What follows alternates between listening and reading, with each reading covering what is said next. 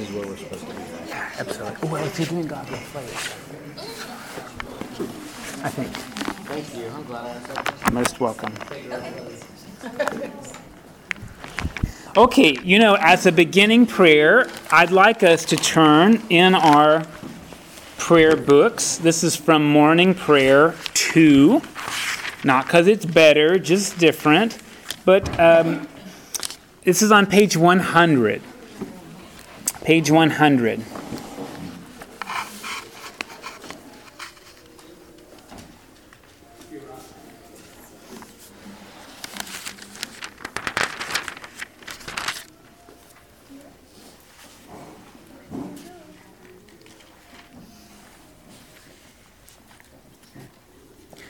And there's a couple prayers I'd like to do from the prayer book to begin our time together. So on page 100, look at the second one from the top, a collect for grace. This is, or, sorry, for guidance. We're going to collect ourselves by praying for guidance. And again, that's why we got the word collect. Heavenly Father, in you we live and move and have our being. We humbly pray you so to guide and govern us by your Holy Spirit that in all the cares and occupations of our life we may not forget you, but may remember that we are ever walking in your sight through Jesus Christ our Lord. Amen. And as a second prayer at the very bottom of the page, this is a lovely prayer for times such as these. O God, you've made of one blood all the peoples of the earth, and sent your blessed Son to preach peace to those who are far off and to those who are near. Grant that people everywhere may seek after you and find you. Bring all the nations into your fold. Pour out your Spirit upon all flesh, and hasten the coming of your kingdom through Jesus Christ our Lord. Amen. Well, thank you for being here this morning as we talk about the second half of the prayer book. So, a reminder last week, we were able to talk about the four times of prayer that Thomas Cranmer imagined every Christian would do every day morning prayer, noonday, evening prayer, and compline. Right? We were able to talk about the collects and how the collects are supposed to be uh, a prayer that ties together all four readings each week readings from the Hebrew Bible, the Psalms, the New Testament, and the Gospels. Right? We were able, I think, to talk about baptism last week. Is that where we quit? I think that's. Oh, no, we made it to prayers of the people, did we not? Prayers of the people and the Eucharist, did we do that? I think we did. Let me pause before we go forward and see did anybody experiment with the prayer book this week, or did we uh, leave out anything last week you were interested in in the first half of the prayer book?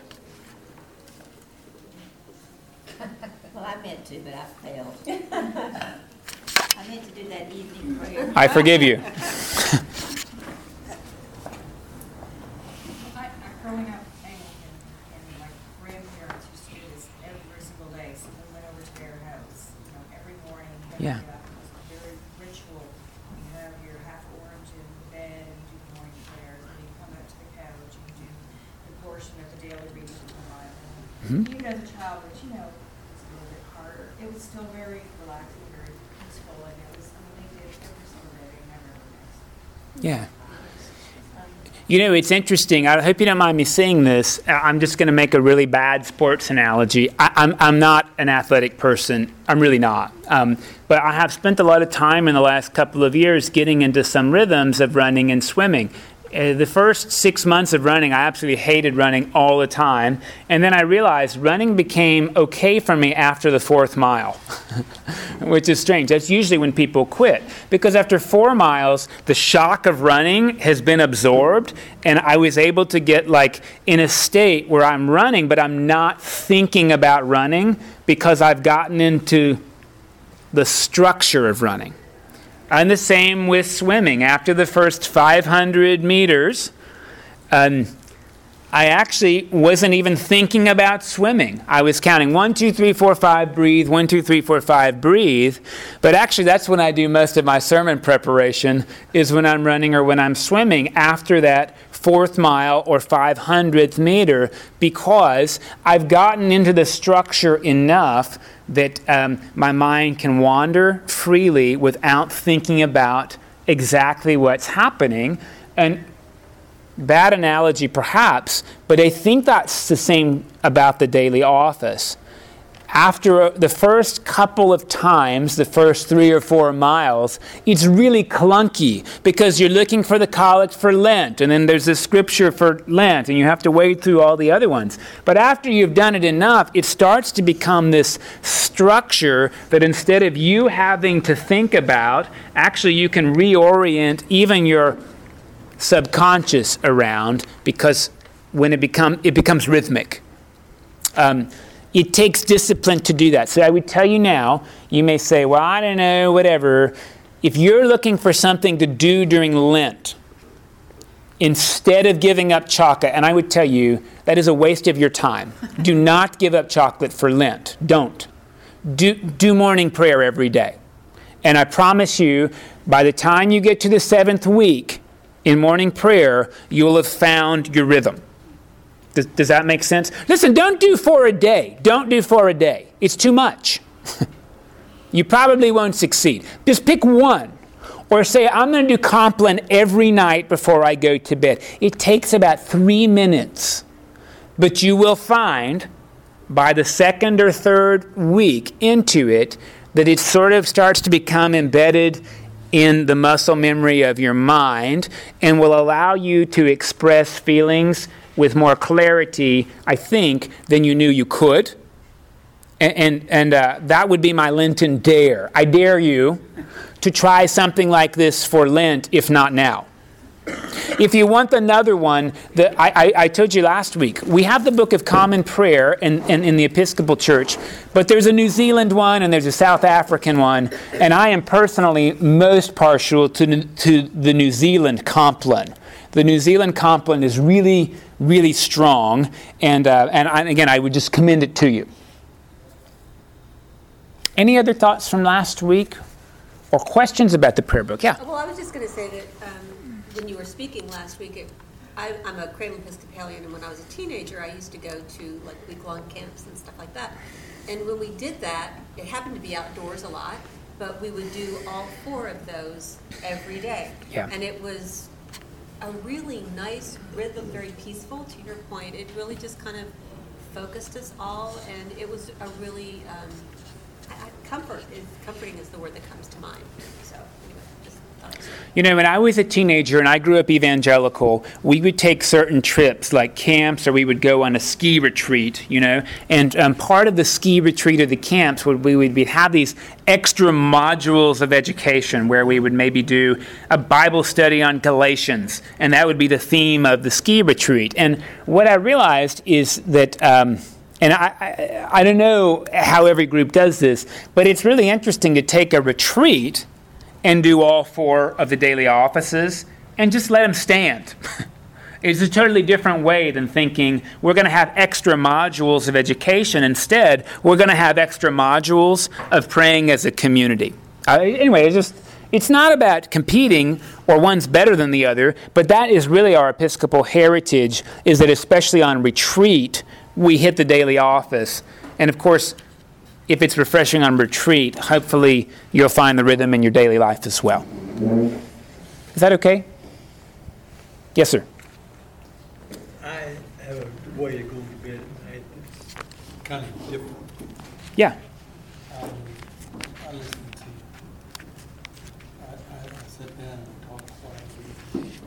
It's where you put your hands together and say, Lord, forgive me for the sins I've committed help me to do a better day. Mm-hmm. And that seems to relax me and I can do it. And so that's what I try to do every day. Thank you. You know, and Ted, if you didn't hear, um, what Ted said is he has a rhythm about praying for forgiveness each day. And I want to want to tell you about I love about the daily office is that's in every four of the daily office. That's in the morning, the noon, similar thing, right? But with some scripted words Confession happens four times a day, and so does so does absolution. it's built in the prayer book that not only do we confess, but we receive absolution every time we confess. And this is really important. I want to uphold to you. See, as a as a evangelical, I was taught we do this constant confession, but I never got the affirmation of absolution. Because we didn't do that practice in the evangelical church. We didn't hear absolution because we didn't think, and, and I think this is fair, that we needed somebody else to absolve us. But I'll tell you, one of the things I have found very beneficial about the Episcopal practice of faith is not that I need it, but boy, I sure do enjoy somebody saying, on behalf of God, heard you, done. it's just sort of nice to hear that. And, but again, that's why in the services I try to highlight after the absolution, we've got to stand up. we kneel to say, God, you know, forgive me these things. And then when we stand, we claim that God has done away with that stuff. And reminder sometimes we think, oh, golly, you know, I'm not really sure um, that I've got any mortal sins to confess. But I sure am worried about my mom. I sure am worried about that decision I made about putting my kid in public school instead of private school today. The absolution is for that as much as it is for moral transgression. I'm going to let you know I have this pet theory that I'm about to engage in that every parent, when their child turns 18, should do the sacrament of reconciliation. It is not called confession. It is not. It is called reconciliation. And that is when we tell a priest, which is God's representative on earth, for that one moment. See, in that one moment, the priest doesn't speak their words, they speak for God. We say, Father or Mother, I'm just so worried. What if I'd done this? I just feel guilty. Maybe I could have. I lament this decision. And the priest says, God has separated that fear from you as far as the east is from the west. So go forward, not living in the past, but in the present and in the future. I'll tell you how that goes because I'm doing it Tuesday. Because I've got an 18 year old. Yay. Okay, all right. But I will tell you, most of my parenting decisions are not sins. I just are worried about them. What if I'm getting to that point with my parents because I'm, I'm making care decisions? How do you make care decisions with absolute clarity? How do you do that? Of course, you can't. You can't. That's why we have the sacrament of reconciliation. It's as much for that as for murdering people in cold blood. I want you to hear that. Okay. Well, shall we spring forward from that happy topic? Some of, yes, ma'am. Don't give up on your 18-year-old. No, no. Listen, reconciliation is not about washing our hands. It's about putting down the baggage that we carry. And imagine this this is a hard thing. In any relationship you've got, it's always the smallest things that drive you to the edge because they represent small, small, big, big, big, big, small, right? I mean, very rarely, in my experience, is it a huge load that breaks the camel's back. It's always a straw. Because there have been many huge loads, and you did that again? And imagine, imagine if we had this opportunity from God and with the church and with one another to say, God, help me be unburdened from the huge loads. Well, then the straw wouldn't bother you at all, don't you see?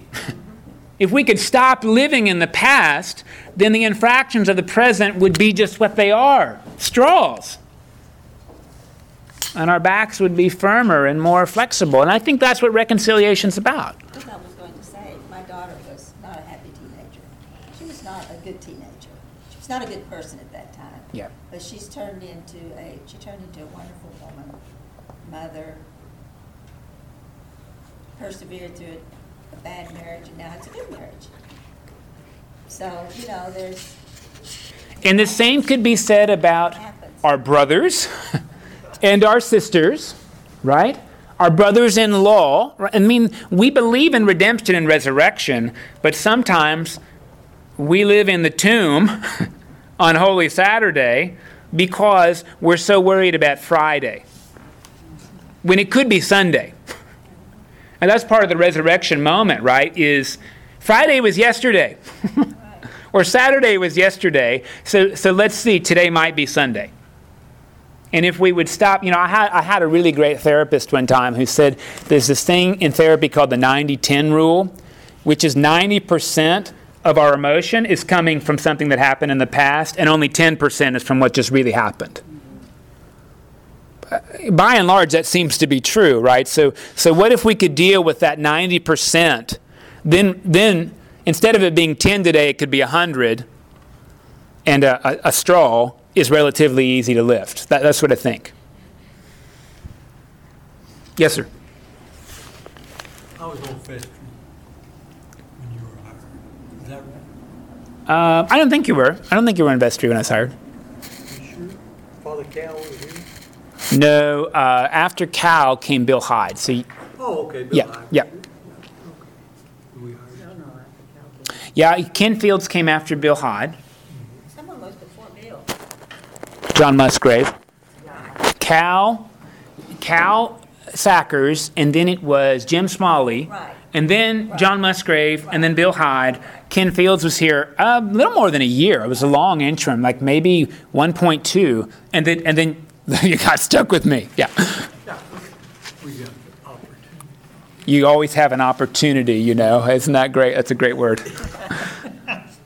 And, and I can tell you that I've been blessed to have had you as my priest. Thank you, Ted. Thank you. really mean it. From the bottom of Thank you. I'm grateful. Grateful. I'm in for That's lovely. Thank you. Thank you. Hundred and thirty-eight percent, right? Thank you. Will it, any other thoughts before we forward, uh, forward in the prayer book? How many times has it been changed? Glad you asked. Uh, the first prayer book for the Episcopal Church. Now remember, we're different from the Anglican Church on purpose. Um, Samuel Seabury was the first bishop. He was not consecrated, not consecrated by the Church of England. They wouldn't do it. He had to go to Scotland. And he wrote, well, not by himself, but he compiled the first prayer book, 1793, I believe. That prayer book stood for almost 100 years before it was revised. Gosh, I don't remember the date quite yet, but it was something like 1890s. Okay? So that was first book, 1890s was the first revision. Eight, uh, 1928 was the second revision. Now, I'll let you know, there's some folk that still use that 1928 prayer book. In fact, the other St. Thomas in the Diocese of Texas, the one up in Houston that has the bagpiping and the Scottish dancing, they're a 1928 prayer book church. And then we got the new prayer book 42 years ago. So what, 76. 76 is when it came out, and it wasn't published in this volume till 79, but had come out in 76. Uh, there's been a few different rites, R I T E S, that have been published by the Commission on Liturgy. They're called Enriching Our Worship. Uh, there's a one and a two, and they have different wording in the Eucharistic prayers. We may use those in the Diocese of Texas without permission whenever we choose. Uh, because that was Bishop Payne's legacy is you don't have to ask for anything the liturgical commission has approved. We use them in the summer sometimes because you know um, ordinary time is really long, just like ordinary time. So it's nice to have a little bit of variety, help us appreciate what we love the most. I think they are going to revise the prayer book again, but I don't know when. And again, it's been 40, 42 years. Okay, then uh, we're on confirmation, and this is interesting. This is on page 413. I don't want to walk you through the liturgy, but I want to say if you're thinking to yourself, oh, like I'm here because I want to be confirmed, and you want to know what's going to happen, it's on page 413. And there will not be any deviation from the script. well, there'll be a little bit, but not from the words that we're going to speak. Um, the bishop is going to stand up and say stuff, and our confirmands are going to say stuff back. I get to present the candidates because that's what I want to do.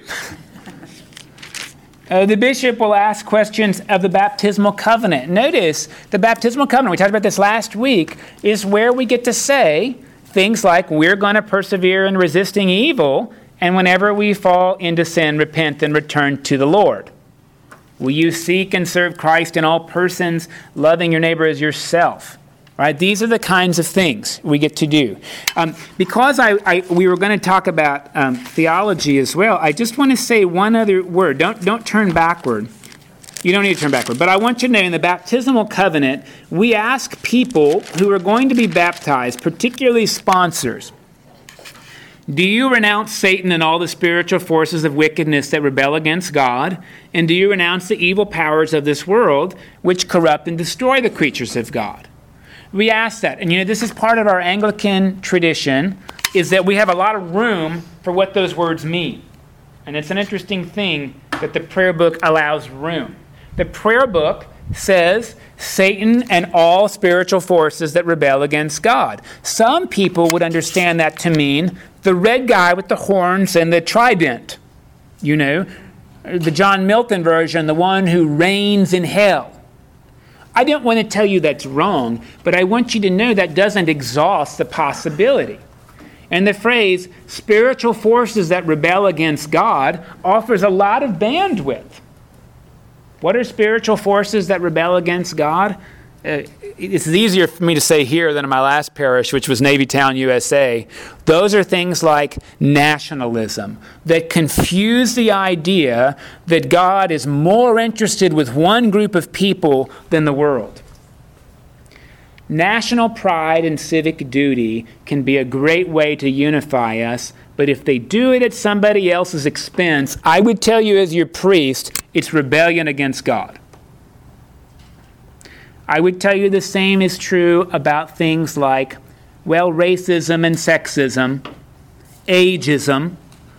Pretty much any word that ends in ism is a spiritual force that rebels against God, including evangelicalism. When the impetus upon who's in and who's out, I think that's rebelling against God.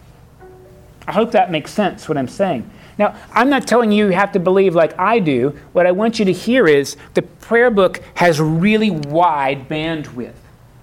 You are welcome to believe in a black and white world in which there's angels and demons on your shoulder. You are welcome to believe in that. And you are also welcome to say, well, I don't know about the little spiritual entities, but I know there are things like Nazism and fascism that are pretty satanic. Does that make sense?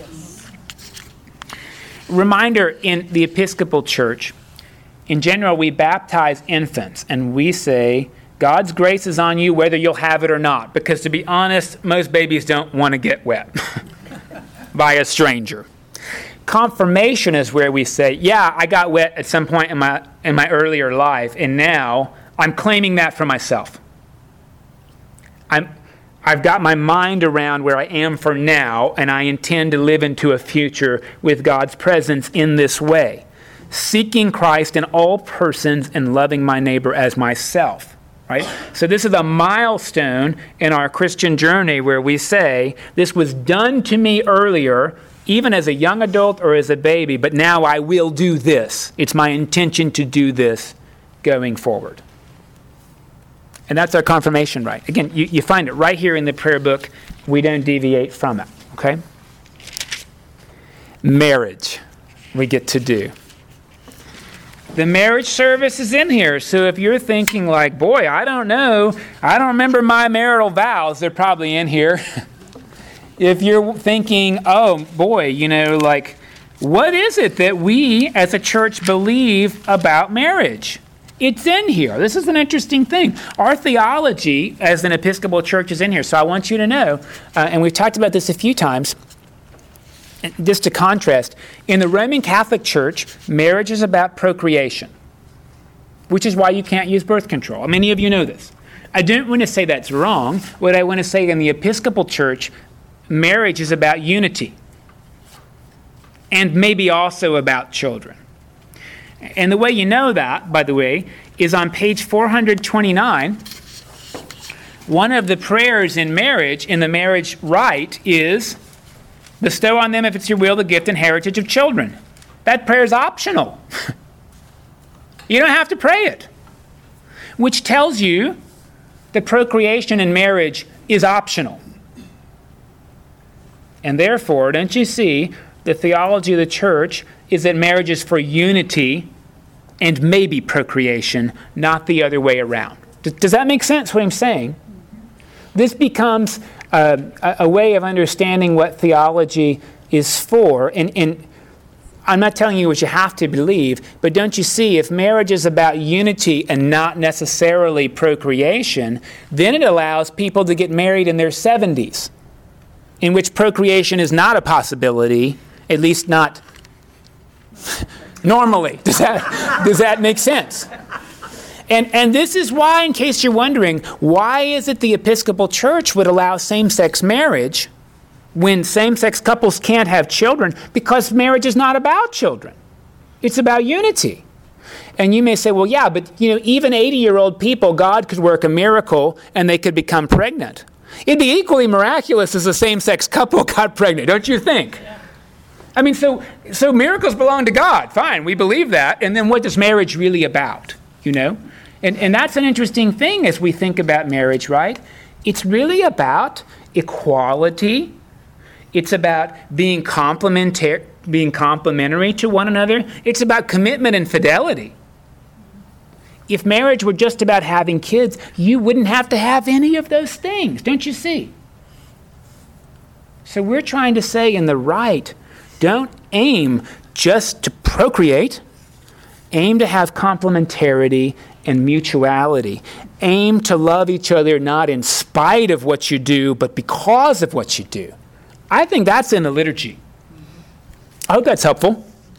And by the way, again, you can read these things and the vision is there for you. And that's why this is the book of common prayer, not the priest's handbook. You see. There's a blessing for a civil marriage. This is an interesting thing, by the way. I want to point out, just as we're doing this, um, this guy, uh, Gene Robinson, and this is one of the weird heritages of the United States. You know, we have a separation of church and state. Kind of. But you know, I act as an agent of the state when I marry a couple. I, I validate their state issued license. I don't ever dissolve their license. I don't know if you thought about that. Gene, Ro- I mean, I didn't think of that about my own, but Gene Robinson sort of said it's interesting that we act as agents of the state, but we don't undo what we do. And there's no rite for dissolution of marriage vows. I think that's to our loss, by the way. I think there should be a rite where we say, we can't do this anymore, but we're parting in peace, not as enemies. Uh, Gene Robinson wrote that rite up, by the way. he dissolved his marital vows. They left as friends. I just, I, it's just interesting to think about. It doesn't always happen. It doesn't always happen. You know, and part of what Gene Robinson says, we've got this prayer book talks about marriage, but marriage is really a church idea, you know? So it's interesting. The state is interested in unions for tax purposes, right? So it's funny that that's called a marriage when marriage is really a church thing. I just I don't want to overdo politics, but in Germany, if you want to go married, you go to, if you want to be joined, you go to the judge, and if you want a marriage, you then go to the church. But your minister does not sign your marriage license because that's not a church thing. That's a state thing.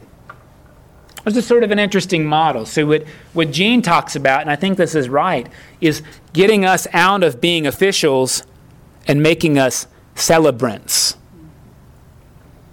So I'm one of those nasty, nitpicky Episcopal people where somebody will say, Will you be the official at my wedding? I will not. But I will celebrate your relationship. A judge will be your official. Judges don't need to know you. You don't need to do marital counseling to be civilly joined by a judge. But hopefully, the church says, we know you well enough to celebrate what you have in your relationship as bearing out God's grace for the world, and I will stand and celebrate that. I think that's in the prayer book. We just forget to live into it. Is that okay to say?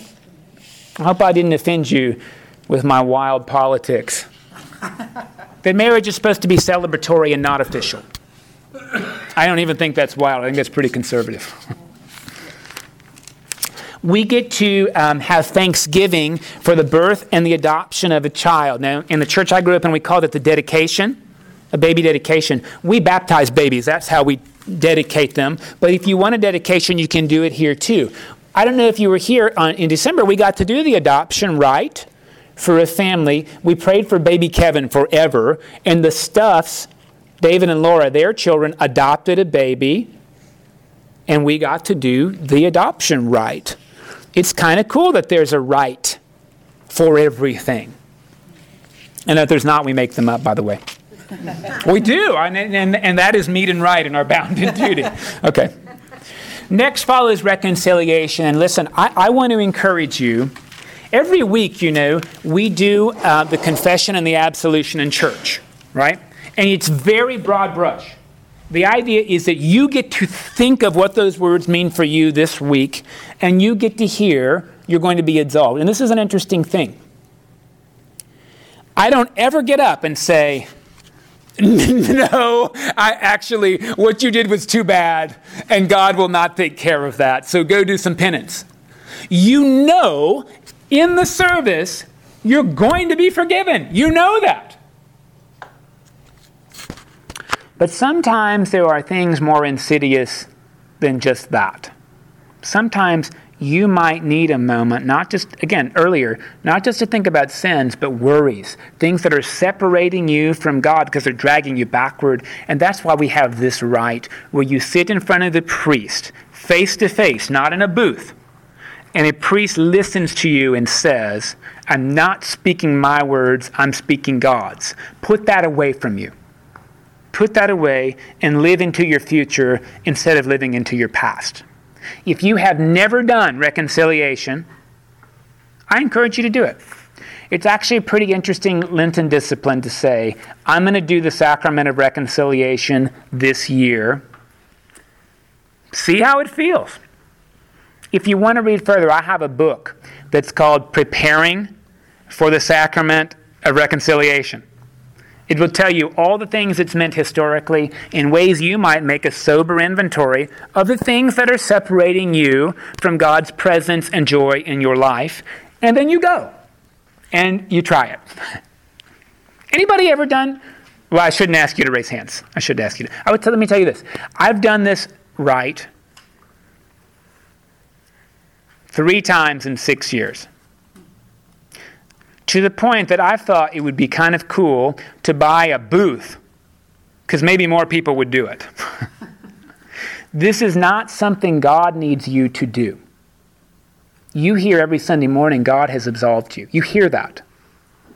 This is something you might need to live into absolution. Maybe you do not have a hard time accepting forgiveness. You don't need this. Maybe you do. this might strengthen you in your spiritual life. It might not. You might leave and say, that didn't help me at all. The first time I did it was before my ordination to the priesthood, and I felt like the person giving me the sacrament actually didn't listen to me, and it wasn't helpful. It wasn't a waste of my time. I just didn't feel like they were listening to what I was worried about and hearing what I was worried about. Does, does that make sense what I'm saying? As with all sacraments, there's times in which it feels more real to you. One of the reasons I think we do communion every week is not because it's magic every week. It's because if we don't do it, we don't put ourselves in a place to receive the magic when it comes. So I just raise that up to you. If you want to know what happens, it's right here in the prayer book. There's a script. The script is there, of course, to make sure that we're able to put our thoughts into words we couldn't even find for ourselves. That's the magic of the book. Not that it's a spell, but that it collects what we're feeling anyway. I'm probably over talking. It can be done by a layperson in an emergency. I will tell you, never do this with somebody who you are concerned will not keep confidence, especially if that person is your priest. Does that make sense what I'm telling you? Say that again? Never do the sacrament of reconciliation with someone whose confidence you don't trust especially if that person is your priest. That means if you are worried that the person will say or even treat you differently after the rite, do not do it with them. This is the priestly calling, is that we can hear that and not change the way we treat you. Does, does that make sense what I'm saying? You know, if you ever want to do this with somebody who's not your priest, because you say, Mike, I don't trust you, I will help you find somebody who you don't even know who will come here. But is there ever a time as a priest, like I'm a counselor, and so, I mean, there are times that I, I mean, I keep things confidential, but if there's something that is gonna harm a person, You know, if you say that, like, I murdered my child, of course, I cannot keep that a secret. Right. Cannot. But if you say, I mean, this is a hard thing. This is a really, really hard thing because you know, like, that's one of those deals with confession in the Roman church is that people would confess to actively abusing their spouses, and then what does the priest do? Do they keep that confident or do they consult the authority? Does anybody know about this tension? I don't want to talk about it too much today, but that's hard tension to hold. You know, anytime you're a counselor and you're talking to a juvenile or an adult, and somebody says, and usually you say, our relationship's confidential unless you're talking about hurting yourself or another person. or another person, and then I can't do it. Now, I didn't remember how the courts ruled on protecting priests in that moment. I, there is a ruling, um, and I don't remember it. Okay. I think, um, in recent times, they have said that They they have to have to tell. I think that I think I would tell you for me, if somebody said I'm actively abusing my spouse or I'm thinking about killing myself, I would immediately call my bishop. Who by the way is the mandated reporter for the diocese, not me. But if I don't tell in this case it is a him, sometimes it's a her. If I don't tell him, then I'm derelict in my duty. D- does that make sense what I'm saying? This bishop belong this building belongs to the bishop of Texas. I just supervise it. So I have to tell the owner what's happened in my in my ministry because it's really his. So if you want to confess that, that you're going to kill your brother-in-law, go to a Roman Catholic priest. Okay? Otherwise, you can see me. yes, ma'am. Having come from the Catholic Church to now here, are you saying reconciliation more is more for counseling? or- No. Because I know for me, when we were Catholic, it was more of a, oh, if I don't go, I'm gonna be in Yeah. And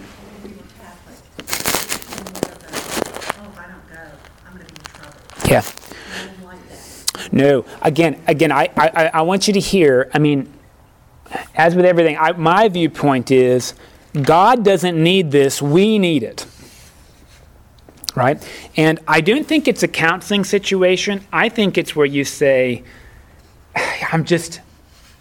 It could be where you say, "Listen, I just keep lying. I just I keep lying, and it's ruining my life." and I'm, I'm really sad about it and I want to change that. Or, you know, I just, I called my friend this name. Could be an active decision we made that was morally wrong.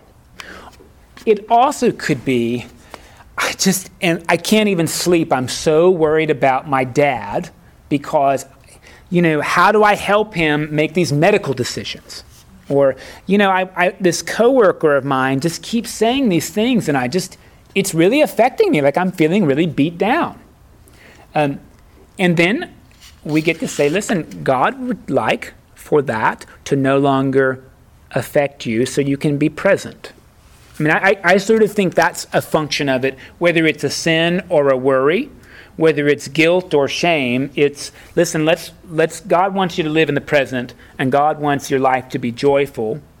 So let's put away with the baggage that we're carrying. Sometimes, right, we have to go forward as different people. In fact, always I think we do.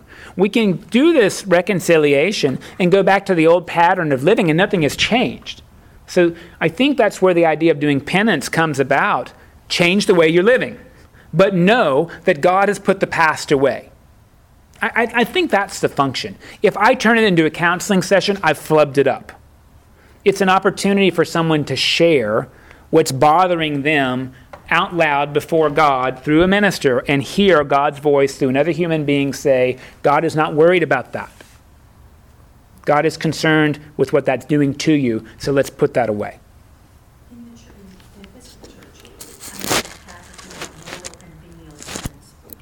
Do Episcopals understand that? Uh, you know, I would tell you maybe some Episcopalians do believe in, in both of those things. But remember in the prayer book, sin is separation from God.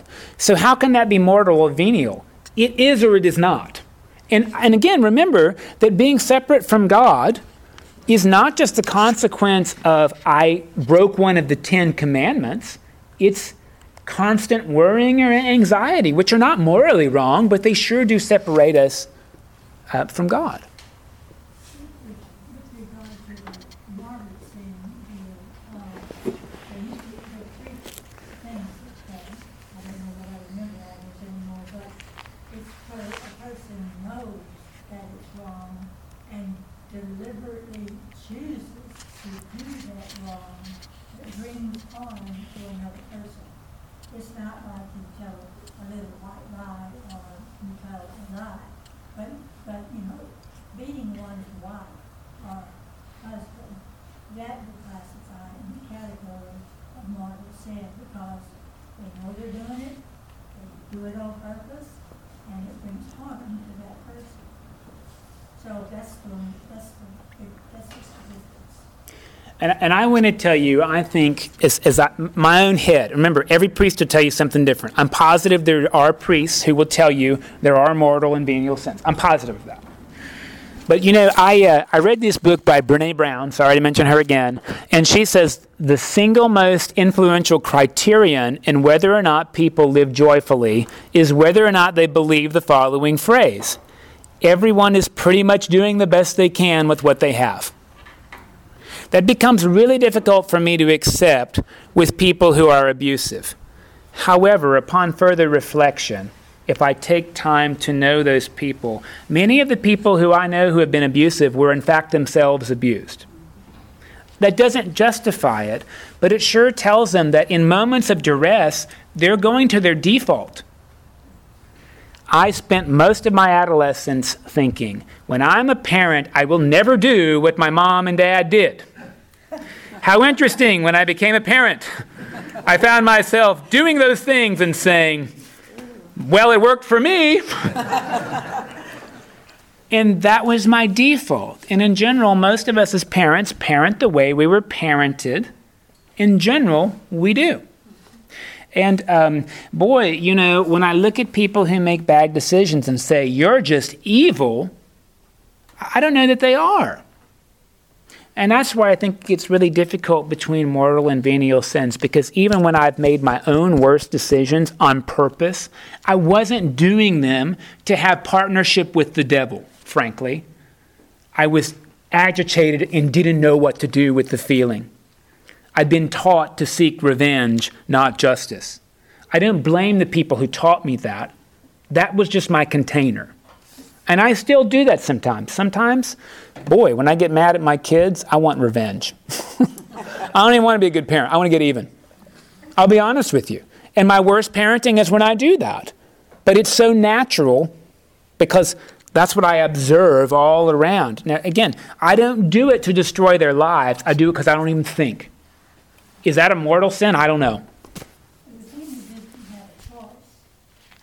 In other words, I'm an incest survivor, and there was a time when I was a teenager when I had to decide, am I gonna be like my father, or am I going in a different direction? And praise God, I went in a different direction. I think, but, you know, we can tell people whether, you know, they all, they were trained that way. way, uh, yes, they were, but there's enough good around people and what they hear to make them stop and think, do I want to be like my parents? Or whatever. You know, there's a choice in there. Of course, whether or not people know they need to think it's good is another matter.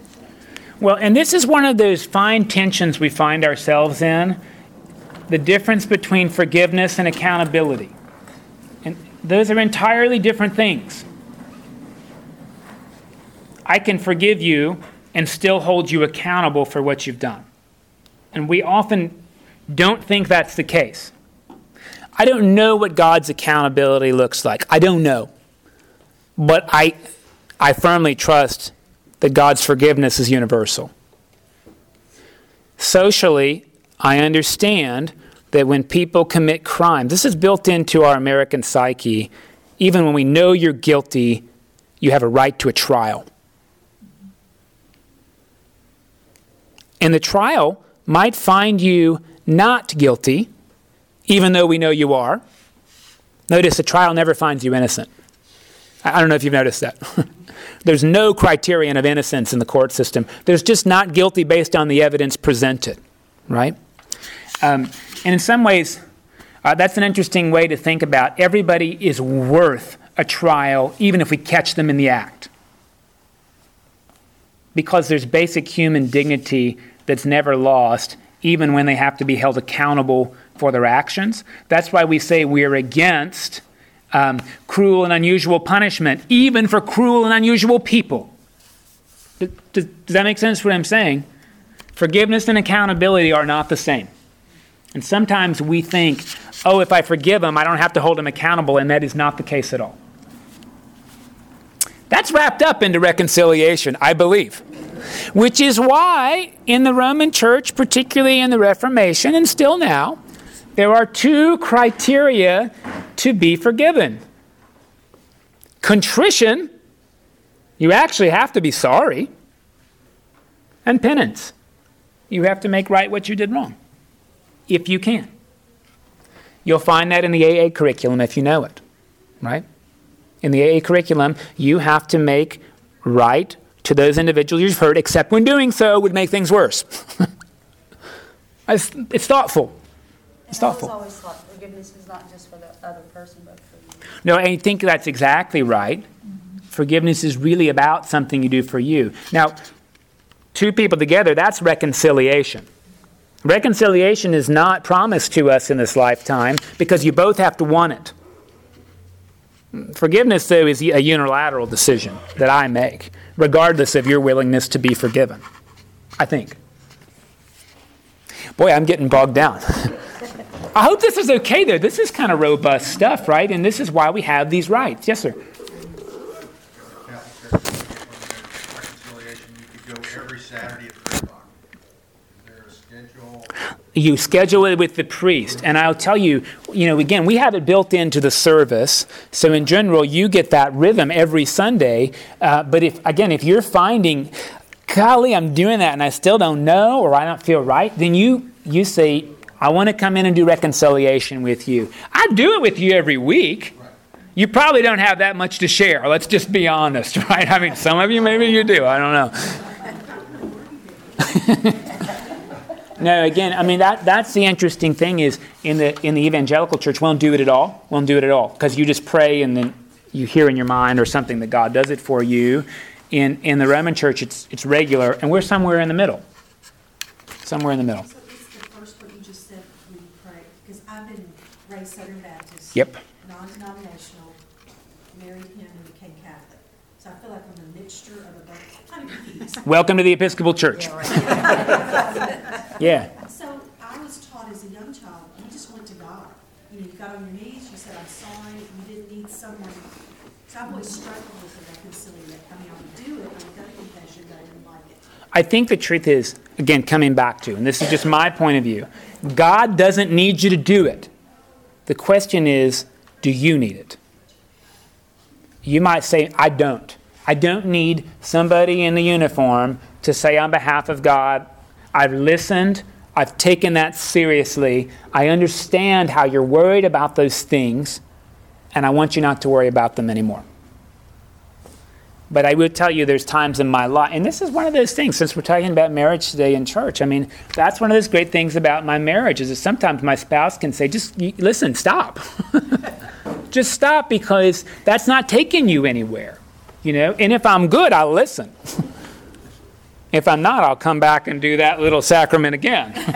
you, you, you get what I'm saying? That's why it's a repeatable sacrament, too. It's not limited to once. Next follows the ministration to the sick. And um, in there, you'll find actually that uh, we have holy oil that we anoint people with in the sick. This is one of the seven sacraments as well. And who can consecrate the oil? Do you know? Who consecrates the oil? I can't. Now, there's oil we put on babies when they're baptized. It's called chrism. Do you know who, con- who consecrates that oil? That's a bishop only. So, chrism is for bishops, oil for anointing the sick is any priest. Just to be safe, I had our bishop consecrate our oils. but according to the prayer book, any priest can do it. And this is a repeatable sacrament. And I'll just tell you, I, I do this frequently. If you've ever been to my office, or if you've said, hey, um, I, I uh, am going to have a surgery Friday, or if I visited you post op, it is likely I have offered to anoint you with oil. I'll tell you what I pray. And it comes out of the book. I anoint you with oil in the name of the Father, Son, and Holy Spirit, beseeching God to nourish you with grace and peace, especially in moments of blank anxiety or pain, grief, loss, hopelessness, whatever it is that you say is going on, to drive away from you all sickness of mind and body so that you might know the healing power of God's love more and more every day. Repeatable sacrament it may sound funny, but I will tell you, having grown up Southern Baptist, we did not do this. And I feel in my body like the holy shiver when I do this. There's something, maybe it's because I'm touching someone on their head, because I put this on your forehead and touch your head. Maybe it's that. I don't know. But it is more powerful way of praying for me than anything else I did in my life. And lay folk can do it too. You just can't bless the oil, but I got a whole gallon of oil. If you want to take a little, I, this is going to sound funny to you, but I don't mean it as a joke. Particularly if you've got a purse or I've got a car, I've got a little oil in my car. Makes sense because I'm a priest. You don't have to be a priest. You can carry oil around. And one of your coworkers could say, Golly, you know, my wife is really sick. Can I pray over you and anoint you with oil? That may make you sound really Pentecostal, but I promise you this. When you put hands on somebody's head and pray for them, the connection physically, emotionally, mentally, and spiritually will often surprise you. And it is totally available to everyone to do this right. I don't know what to say. That's why you have the prayer book. Read the script and use the oil, and you get to touch someone and pray over them. I'm not a holy roller, I'm not. But I'll tell you, in our culture, touch is so intimate and reserved, we rarely get to do it. And here's an excuse to touch somebody in connection with their need, and it's really, it's really beautiful. If you've ever had it done to you, well, I hope you'll agree. I hope you'll agree that there's just something really fabulous about it. It's very meaningful for the family as well. Yeah. Um, you may have heard that there is a sacrament called last rites, not in the Episcopal Church. There is unction. That means anointing with oil. Whether you're sick or afraid or grieving or dying. So we don't do last rites, we do ministration at the time of death. And that follows in your prayer book on page 463. There's prayers for everybody around. I will tell you in general, um, I don't know when anyone's going to die. So it's really hard to say, you're going to die now, go to Jesus. Beep, beep. Okay, you're going to die now. go to the Lord. Beep, beep. That's just really hard to guess, right? Um, but what we do, and, I, and I'll tell you the abridged version I do, if somebody is in hospice or maybe they're dying in the next couple of days or even we don't know, is I commend them to the Lord. That's a repeatable sacrament. Acknowledge, we humbly beseech you, a lamb of your own fold, a sheep of your own flock, a sinner of your own redeeming. Receive him or her into the arms of your mercy and give them rest with the saints of light evermore. You could pray that prayer for a newborn baby. Receive them into the arms of your mercy. And you can pray that for someone who's dying. You can do that prayer. You don't have to have a priest often I come. I'll tell you what's interesting is I've gone to people who should have been dead and prayed that prayer and they died when I was done. And, and I believe people have some choice when they die, a little bit. Um, I've had friends who waited until all their children came to visit them and then waited till the kids left the room because they weren't going to die in front of their kids. And as soon as they left, they died. This happened to my mom. Her dad was in bed and she was watching Constant Vigil. She got up in bed with him and fell asleep. He died when she fell asleep. And, I, and I'm positive that's what he wanted. He wanted her there and he wanted her asleep. I could be wrong. I haven't died. But I think there's something to it. And again, I've given people this prayer and they've died. it depends on what it is they're, they're looking for or what they need. And if you've ever interacted with hospice, that's really what it's set up is I give myself permission to die, my family gives me permission to die. And it's, sort of a, a beautiful way to, to, to do that. And it works this way. So if you're ever curious about that, it's in the prayer book. We have two burial rites that follow. I would tell you this is the rite we do better than anybody else. It is the best rite in the prayer book because we get to say things like, In you, God, life is not ended, it's changed. and that is the crux of our faith. Life is not ended, it's changed. George Bush's funeral done at St. Martin's came right out of the prayer book. It is amazing. It is so well done and thoughtful and dignified and not silly. Then there's Episcopal services. I'm just going to kind of. I'm going to have to stop here. Look at that. I barely covered anything today. Um, you'll find in the Episcopal. No, I'll just talk about. No, I, we can't do it. Okay. Next week, we're not going to do this. We're going to have the parish annual meeting. Now, you may say, listen, I'm a teenager and I want to be confirmed. Why should I go to that? because it tells you what church membership is really about in this annual meeting. Much of it will be fun, some of it will be boring. Some of it might give you consternation, and it is what it is to be a supporting member of a church. So I hope to see you next week, and then we'll do prayer book part three after that.